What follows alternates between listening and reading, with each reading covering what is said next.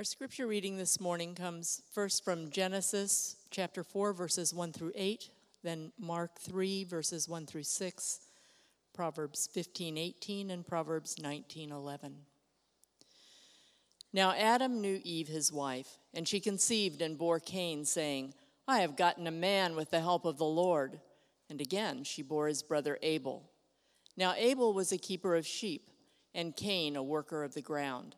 In the course of time, Cain brought to the Lord an offering of the fruit of the ground, and Abel also brought of the firstborn of his flock and of their fat portions.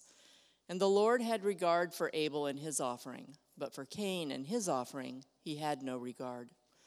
So Cain was very angry, and his face fell. The Lord said to Cain, Why are you angry, and why is your face fallen? If you do well, will you not be accepted? And if you do not do well, sin is crouching at the door. Its desire is contrary to you, and you must rule over it. Cain spoke to his brother Abel, and when they were in the field, Cain rose up against his brother Abel and killed him. And then from Mark. Again, he entered the synagogue, and a man was there with a withered hand. And they watched Jesus to see whether he would heal him on the Sabbath, so that they might accuse him. And he said to the man with the withered hand, Come here. And he said to them, Is it lawful on the Sabbath to do good or to do harm, to save a life or to kill? But they were silent. And he looked around at them with anger, grieved at the hardness of their heart, and said to the man, Stretch out your hand. And he stretched it out, and his hand was restored. The Pharisees went out and immediately held counsel with the Herodians against him how to destroy him. A hot tempered man stirs up strife, but he who is slow to anger quiets contention. Good sense makes one slow to anger, and it is his glory to overlook an offense. This is God's word.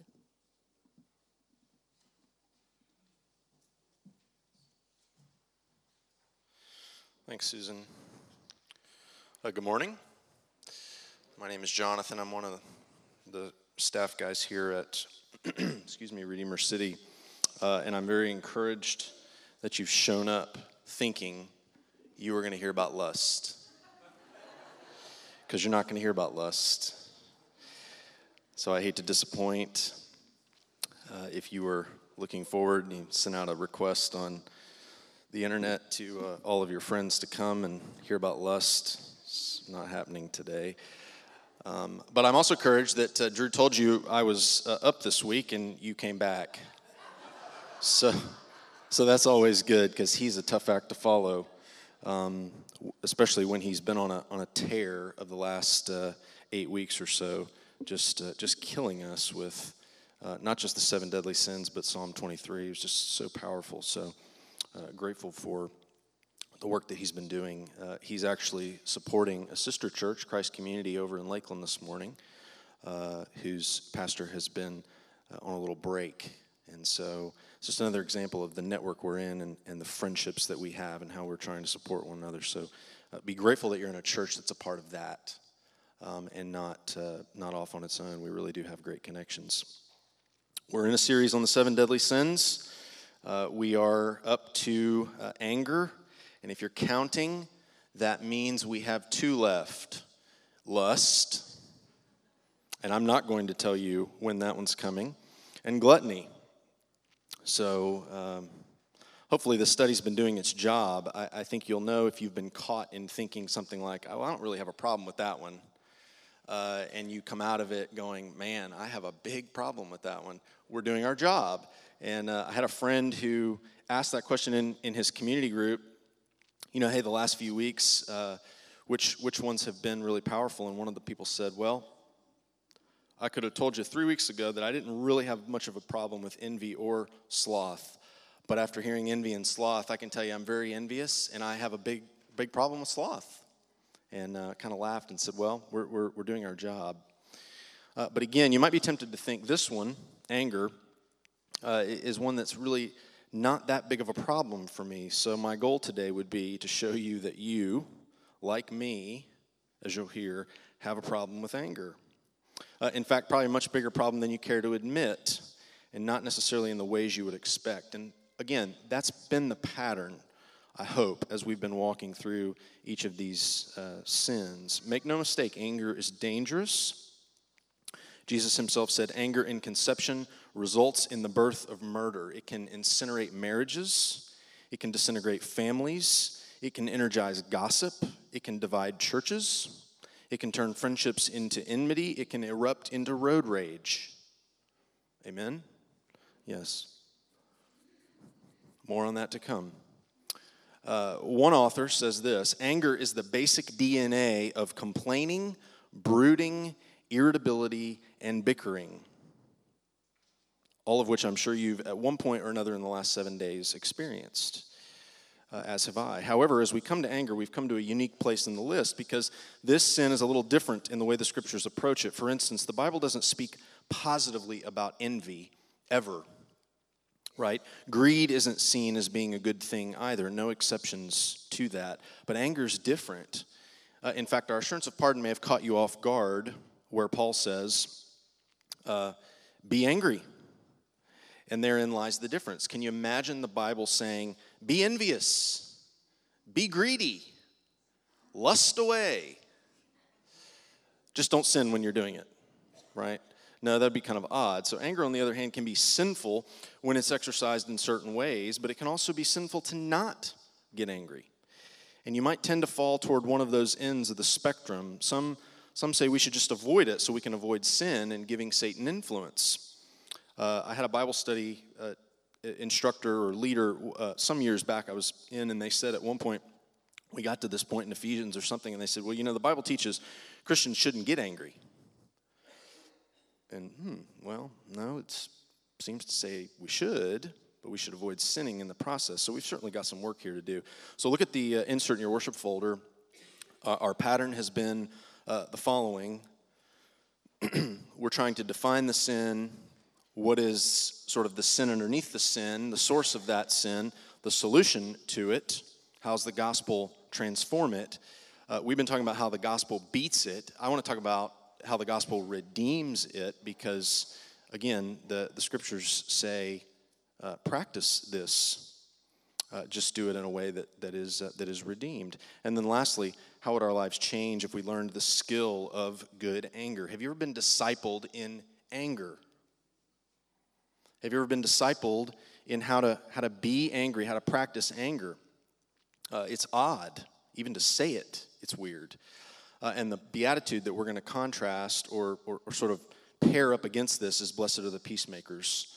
You may have heard uh, Joe refer to that earlier, okay? So those four things, they're there in your uh, worship folder insert. The scriptures are on the back side. So, what is anger first? Well, depending on your experiences, that word can carry a lot of different meanings, right? Uh, it can create a lot of different pictures in your mind's eye. Someone can be irritable, that is anger on a hair trigger. Um, bitterness, uh, that's anger that gets spread out over a long period of time, kind of like a cancer, right? It just, it just spreads and, and gets nastier by the day. Violence is anger expressed in attack or some sort of destructive or explosive way. Someone can have a short fuse, right? A short fuse. They're usually ones who end up in anger management classes. Um, someone can have no fuse. We don't put those people in anger management classes, but they actually end up being very cold and indifferent to other humans that they come in contact with. So neither one of those are spectrums or ends of the spectrum we want to be on. In fact, the English word anger, uh, I, I was interested to find this out. You may be or may not be, but I have the microphone and I'm talking, so you got to listen. The, the English word anger actually derives from a word that captures the distress of a person who feels contorted with intense pain and trouble. Think about the words uh, angst, anguish, right? They're all related to this word anger. Uh, we feel all twisted up inside when we get angry, hence the term bent out of shape, right? It deeply affects us internally. Uh, the Hebrews had a, a word for anger that was the same word as nostrils because of the physical nature of what anger does to someone, right? uh, in getting hot and bothered originally had more to do with the heat experienced by the body from blood flow increasing and eyes bulging and veins popping out from seeing someone experience the emotion of anger. That's how the ancients understood it. So there's a deep physical effect that it has too. But at its core, this is the definition I want to give you. Simply put, anger is an emotional expression of the phrase, I'm against that. Okay? Anger is an emotional expression of the phrase, I'm against that. It's an active stance you take to oppose something that you assess as both important and wrong. You notice something, you, you measure it out, and you say, that matters and it's not okay, right? Uh, David Powlison, who, who wrote a great book that I, I can't encourage you to read enough if you have a problem with anger like me, so I, I pulled it out, or uh, ordered it rather, and read it. It's called Good and Angry. Great, great, great book. He says, Anger expresses the energy of your reaction to something you find offensive and wish to eliminate. Okay, so in and of itself, hear me, in and of itself, it's not sinful. It's an emotion that has been given to us by God as human beings made in His image. We're made to react to wrongs, either real wrongs or perceived wrongs. There's sort of an internal switch that gets flipped, right? Something matters to me. I notice some wrong in it. It, it moves me emotionally to take a stance of disapproval. I, I then feel displeasure. And out of that displeasure, I'm moved to action. I've got to say something or do something about it. Anger is judgmental by its very nature, right? You're making a judgment on a situation and you're making an evaluation and you're going to do something. You're responding, responding to things that are not okay. Now, we all know that there is, uh, of course, a, a, wide range of responses that constitute anger, right? We all have heard of the Richter scale for measuring earthquakes, right? Everybody with me? Richter scale? Well, think about the Richter scale of your anger. Something measuring a 2.3 might be your response to someone stealing the rake out of your garage, right? Dang it. What is wrong with people? Now, you, you may have more like a five or a six or a seven if your rake gets stolen out of your garage, but I'm trying to be generous here, okay? 2.3, thereabouts. Now, a 9.8 would be if your child was kidnapped and held for ransom. You'd be boiling, right? Uh, both are wrong, but our level of care, our level of displeasure is massively different in responding. Does that make sense? Okay? The, these evaluations, these judgments, these disapprovals, they're all moral in nature.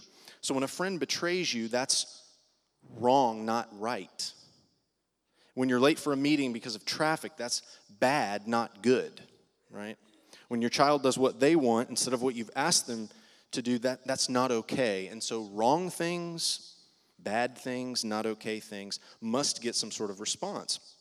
And of course, as we learn in the Bible, anger is God like.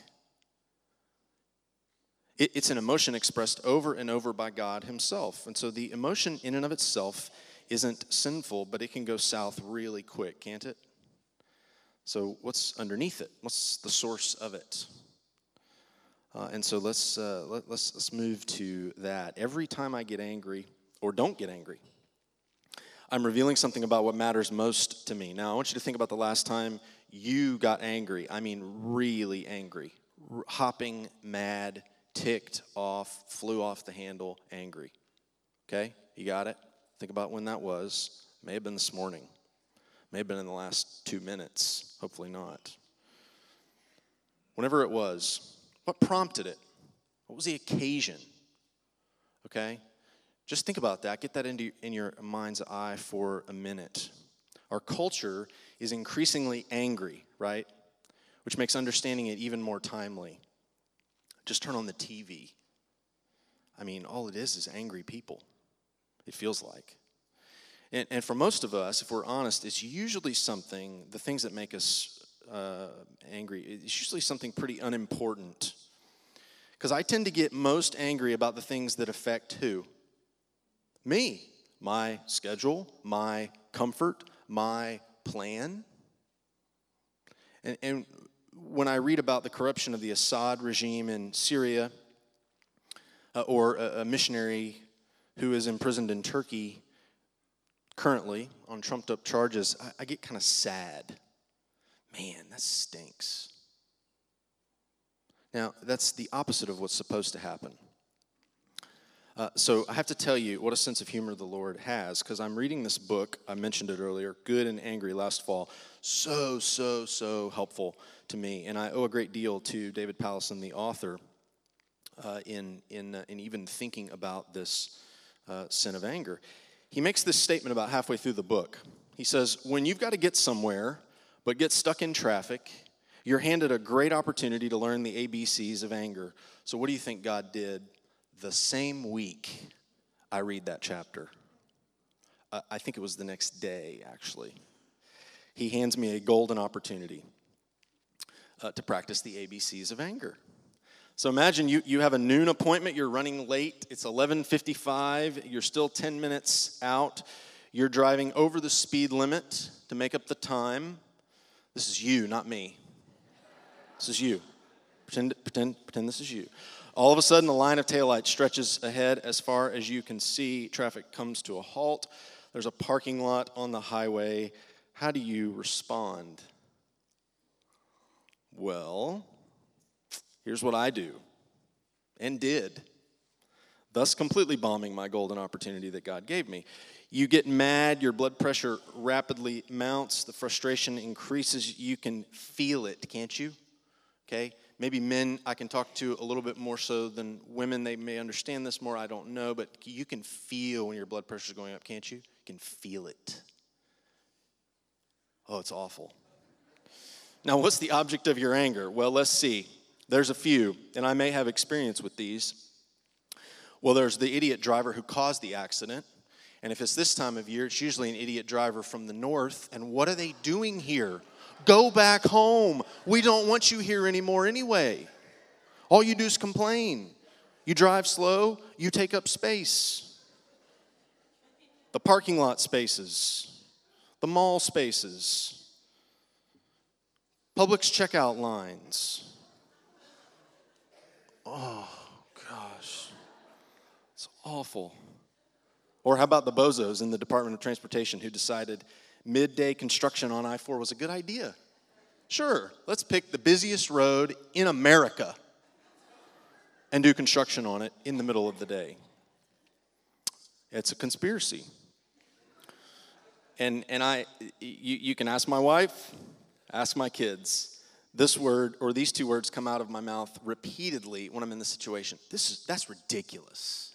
That's ridiculous. I, if you're, you're there, what are you going to do, right?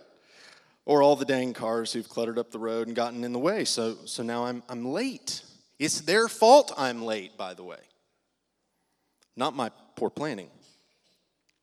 It's my plan, my agenda, my schedule, my reputation. They're all getting shredded in front of my eyes, and it is tearing me up, and I'm getting increasingly contorted and bent out of shape, right? It's little things, though. It's, it's little things like the router that continually disconnects me from the internet while I'm trying to stream an episode of Golden Girls. Yes, yes, you heard right. It's on Hulu, all the seasons. And so we're, we're watching them. It's great. It's a lot better than Modern Family, I can tell you that. A lot more wholesome. No, I'm kidding, but, but, but that drives me nuts. Or when I go into the kitchen and we have a little charging cord station and my iPhone charging cable has disappeared again. Because that's where it goes. That's where I charge it every night. And when I go in there, I expect the charging cable to be there. And when it's not, oh my goodness, might be a 9.8 on the Richter scale. But here's the statement. Okay, listen.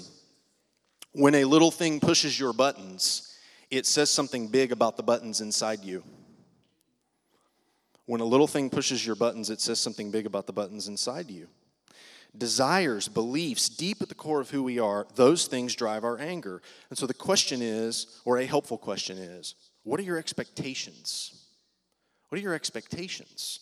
Well, for me, I expect a problem free world where there, the, the, the, green, the, the, the lights are all green, all the way down 27, all the way up 27. Whenever I need to travel 27, they're all green. When they turn red, what's going on? right? Why is I 4 a parking lot at 10:30 p.m. on a Saturday night? Right? It, I want a problem-free world. The motivational center of your life, if you can peel back the layers, will reveal your heart. That's why at the, at the beginning of uh, this section I said, think about the last time you got angry. What, what prompted it? What was the occasion? Because what's getting revealed is what you crave, what you trust, what you, what you love. See, when my anger goes off the rails into a hot temper, into complaining, into bitterness, the answer isn't getting a breathing technique to calm down. It's not getting a change in circumstances. It's not even other people getting it together. Right? Northerners, stop coming down here. That's not the answer. The answer is a heart change because sinful anger is a worship problem. This is, this is the issue. The God you're worshiping must be overthrown. Who is that God? When someone offends me or crosses my almighty will, well, if I'm God, then they will absolutely feel my wrath. Or if it's in traffic, they will the people with me will feel my wrath, and I will try to teleport my wrath to all the drivers around me. Again, it just shows you how silly it is. If I'm God, my way must be followed at all costs, and that's the source of sinful anger. Now, if you look in your worship folder on the insert at the scripture Susan read, I want you to look at what happens to Cain in Genesis 4. The Bible tells this story on page 3. Okay? So we're, we're three pages into the story. And it tells the story to illustrate how sin essentially is replacing my will with God's will. So let me ask who or what is the object of Cain's anger? Is it really Abel? No, it's the Lord. But I want you to notice verse 5. Look at verse 5. Verse 5 says, uh, Cain was very angry, and his face fell. The Lord said to Cain, Why are you angry, and why has your face fallen? And then, after the Lord finishes talking, what does it say Cain does? Cain spoke to Abel, his brother. He doesn't even respond to the Lord. He takes his wrath out on his brother because Cain hated, now get this, he hated the fact that God was God and he wasn't. His anger reveals his heart. So, because that's the source, the, the judgments, the legal decisions that we get that we carry out get carried out in the courtroom of our own hearts and souls. We are the judge, we are the jury, we're the prosecutor, we're the executioner, we're everything, right? And yet the trial is always rigged, isn't it?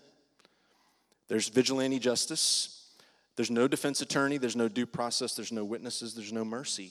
It's always their fault, right? And the object of our anger then gets attacked with this special ops like precision.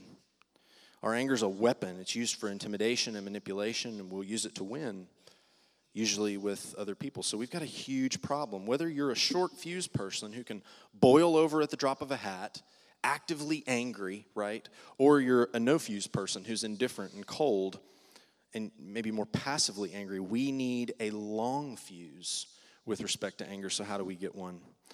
So, look at the solution. Uh, in the call to worship, I'm not going to read it, but what I want you to notice about the call to worship, it's just an example of one of many, many times in the scriptures where God never denies that he's angry, right? You know what the classic, you have a problem and someone approaches you, and what do you say? I don't have a problem. Or my favorite is, uh, the visual effect of my anger on my body and face, and my wife says, What's wrong? As we're in the car on I 4. You look angry.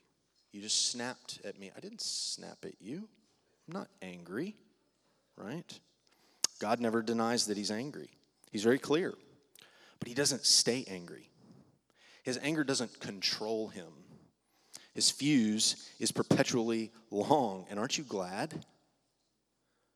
Amen, that his fuse is perpetually long. I want you to listen to a bit of John chapter 11. You can, you can go to it later, but in, in John chapter 11, uh, Jesus' friend Lazarus has died, and uh, his sisters say, Lord, if you had been there, my brother wouldn't have died. And verse 33 of John 11 says this When Jesus saw her weeping, and the Jews who had come with her also weeping, he was deeply moved in his spirit and greatly troubled. That is the English translators minimizing of the emotional reality of Jesus. Why? I don't know. I, I think we're scared to think about Jesus having an emotional life that was pretty wide, had a, had a pretty wide spectrum. The Greek says he was hopping mad.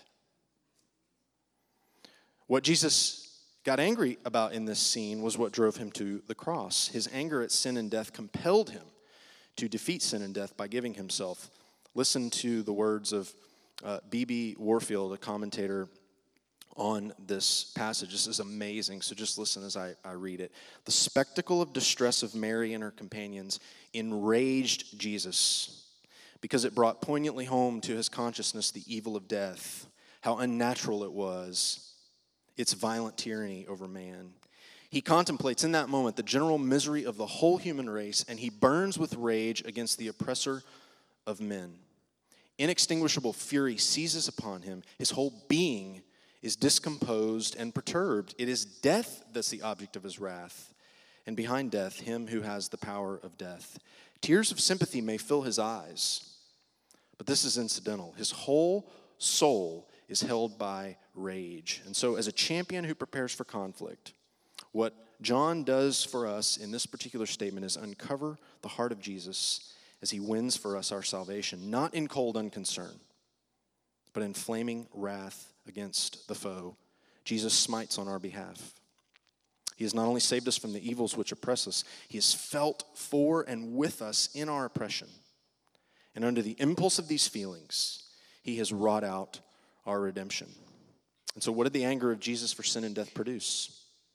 Forgiveness, right? Redemption, life. The gospel says that God Himself observed a wrong of eternal proportions. He looked at us in our sin and he said, What? I'm against that.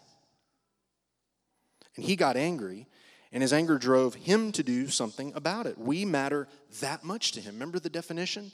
You look at something that matters, you're moved to do something about it, and you move to action to take care of it or eliminate it. And that's what he did. But here's the amazing thing rather than get angry at us, he got angry at Jesus instead. The Father came against the Son to make it possible for the Father to be for you and me. And as we read in CBR, in Community Bible Reading in Romans 8 this week, if God is for us, God is for us in Christ, who can be against us, right? Susan read from Proverbs, Proverbs 19:11. It's on your uh, insert. Good sense makes one slow to anger, and it is his glory to overlook an offense. And so I would say to you, you have to know the most glorious truth in a, in, in a way that your very soul senses it, that, that, that your soul tastes it. You have to know that your offenses have been overlooked, but at a tremendous cost. The most glorious moment was not simply overlooking one offense, but the long fuse of God the Father stretched out over all history, past, present, and future, finally ignited on the cross. His wrath and hatred for sin and wickedness and evil, symbolized by a cup in the scriptures, was poured out on his son. Someone had to atone for all the offenses, right? The wrath had to be absorbed, but, but when that truth, it is his glory to overlook an offense, when the truth of the glory of God in overlooking our offenses because he looked on Jesus in anger, when that truth absorbs down into your heart, when that glory invades your soul, it's going to change you into a long fused person. It's going to change you into a person who is slow to anger and who overlooks offenses. You know, the kind you used to overreact to. Now, how does the gospel heal our unbelief? Well, if you're prone to a short fuse, the truth of the gospel is God is slow to anger, and his anger was poured out on Jesus instead of you. And that should humble you into a slowness to remember you're a sinner saved by grace. So when the traffic's bad and everybody's trying to merge in, and it's right there where that silly Disney electrical thing is with the ears and stuff, it's always right there, right? It's always right there. People coming off the 417 trying to, where are we supposed to go to get to Disney World, you know? Oh man, and in that moment, and they're all trying to get on, and you know they're all rental cars because they're all tourists. You, you let some people in. I'm preaching to myself this morning more than you. It could be that none of you are in here and I'm just talking to myself, which is part of the reason I, I needed to do this. Tasting that truth will produce peacefulness, which will result in a long fuse. On the other hand, though, listen, if you're not like me and you're prone to have no fuse, the truth of the gospel is God didn't stand aloof and indifferent to our condition either. His love for his people motivated his anger at sin and death, and he was moved to do something about it.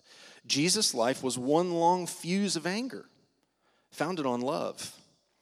It grew and grew, eventually driving him to the cross of Calvary. And so the gospel can heal our indifference by assuring us of God's love for us in Jesus Christ. And so we don't have to fear the emotion of anger. And so the gospel redeems the emotion of anger. It turns out being slow to anger is actually God like. To, to be loving means to open your heart up to the possibility of getting, getting angry, just like God. Now, listen, before we move on to the last point here anger goes bad. This is ironic to me. Anger goes bad when we want to be God, right? Anger goes bad when we want to be God. The irony is, the gospel's redeeming of anger actually makes us like God. That struck me this week because our sinful tendency is wanting to be God, but underneath the gospel, we actually become God like as our fuse is lengthened and we become slow to anger. Now, finally, peacemaking. And let me uh, quickly say this about the change that would result. It might seem strange to contrast the sin of anger with blessed are the peacemakers, but I think the gospel provides us a framework for understanding this as well. As I said a few minutes ago, Jesus' anger at sin, which resulted in his punishment, right, in turn results in our peace. The irony of the sinfully angry Christian is that someone who is supposedly ruled by the peace of Christ, is overcome by this warlike mentality, right? You're bent out of shape. There's chaos going on inside. Now, the second passage that Susan read from Mark 3, I, I just encourage you to meditate on it again and again and again. It's unbelievable. Because we get discipled in good anger here, the skill of redeemed anger. Where does good anger begin? You know, the kind of anger that results in peace it starts with grieving. And I would just point you to uh, Jesus in verse 5. He looked around at them in anger. What was fueling his anger? He was grieved at their hardness of heart. So, the, the, the, the kind of anger that results in peace starts with grieving. It starts with seeing something that pains you and Jesus' desire to be compassionate toward this lame man faced off with the hard hearts of the Pharisees, and it pained him. In fact, any move of compassion is opening yourself up to the experience of pain or grief, and therefore opening yourself up to anger. And so Jesus repeatedly in his life was opening himself up to opportunities to get angry because he was so full of compassion. He was constantly opening himself up to opportunities to love. So, good anger is a natural response to evil. I mentioned earlier, as, as God's image bearers, we're hardwired for it. But, but like God, good anger is also controlled. It results in peace because it's born out of love rather than hate. It's selfless rather than selfish. That's why Paul encourages us in the assurance of pardon, Ephesians 4. That's where I want to end. He says not to go to bed angry. Because if you go to bed angry, you're increasing the possibility that what? You might wake up angry. And thus, you're opening up the opportunity for anger to gain mastery over you, which is what he means by don't give the devil an opportunity. You're opening yourself up to get mastered by anger rather than anger being your tool that you use for good. All the words, look there in the assurance of pardon, all the words he uses in verse 31, words like bitterness, wrath, anger, clamor, slander, malice, they're all forms of relating that come from being bent out of shape. They come from a place of chaos internally, and, and that breaks out outwardly. They're the reactions of me not getting my way, the result of self concern. But look at verse 32. No. Instead, Paul says, Christians are kind, they're tenderhearted, they're forgiving. Can you be those three things and practice good anger? Talk about that in community groups. Be some great conversations. I would say, yes, you can. Now, how many people have you met that you would characterize as kind and tenderhearted and forgiving and practice good anger? Oh, very few. But the Bible says very clearly it's possible when you're changed from one degree of glory into another to the image of Christ. Good anger is love in motion. It's moving toward a threat. It surgically strikes the evil coming against the object of your love. And so the goal always ends up being healing, restoration, wholeness, peace. And so let me pray for us that God would grow us in the skill, He'd disciple us in the skill of good anger. He'd convict us where we need to be convicted of our, our sinful use of it, but He would save us uh, and help us practice it in a way that honors Him. So let's pray. Oh Lord Jesus, how we do thank you for going to the cross and being the object of your Father's wrath on our behalf. And we pray that you would transform us with ever increasing glory into your image. Help us to learn how to be slow to anger as you have been so slow with us. And as you transform us, might we be the kind of people who are kind, who are tenderhearted, who are forgiving, as we have been forgiven. May we be the kind of people who get angry but don't sin. That's, that sounds impossible. It sounds so radical and so crazy to think about, and yet you tell us it's possible because of the work of the Lord Jesus on our behalf, because of the gospel. And so fill our hearts, help us to experience by your Spirit down into the depths of our soul the good news of the gospel, that it might transform us into a people who are slow to anger and abounding in steadfast love, just like the one we worship. It's in your name that we pray, Lord Jesus. Amen. Yeah, as we just sang, I mean, oh, the deep, deep love of Jesus. I mean, I, I, it's one of my favorite hymns. I love that song. Um, and so as, as, we go out here today and, and throughout our week, um, that's, that's what we live in. That's how we, we live in His love for us, and that's how we can go and be peacemakers um, in a world that's not at peace. And so try to bring pre- peace to, to your neighbors, your coworkers, um, the students you go to school with, your classmates, um, everyone around you. So we go, we go with this blessing over us. May the Lord bless you and keep you. May the Lord make his face to shine upon you and be gracious to you.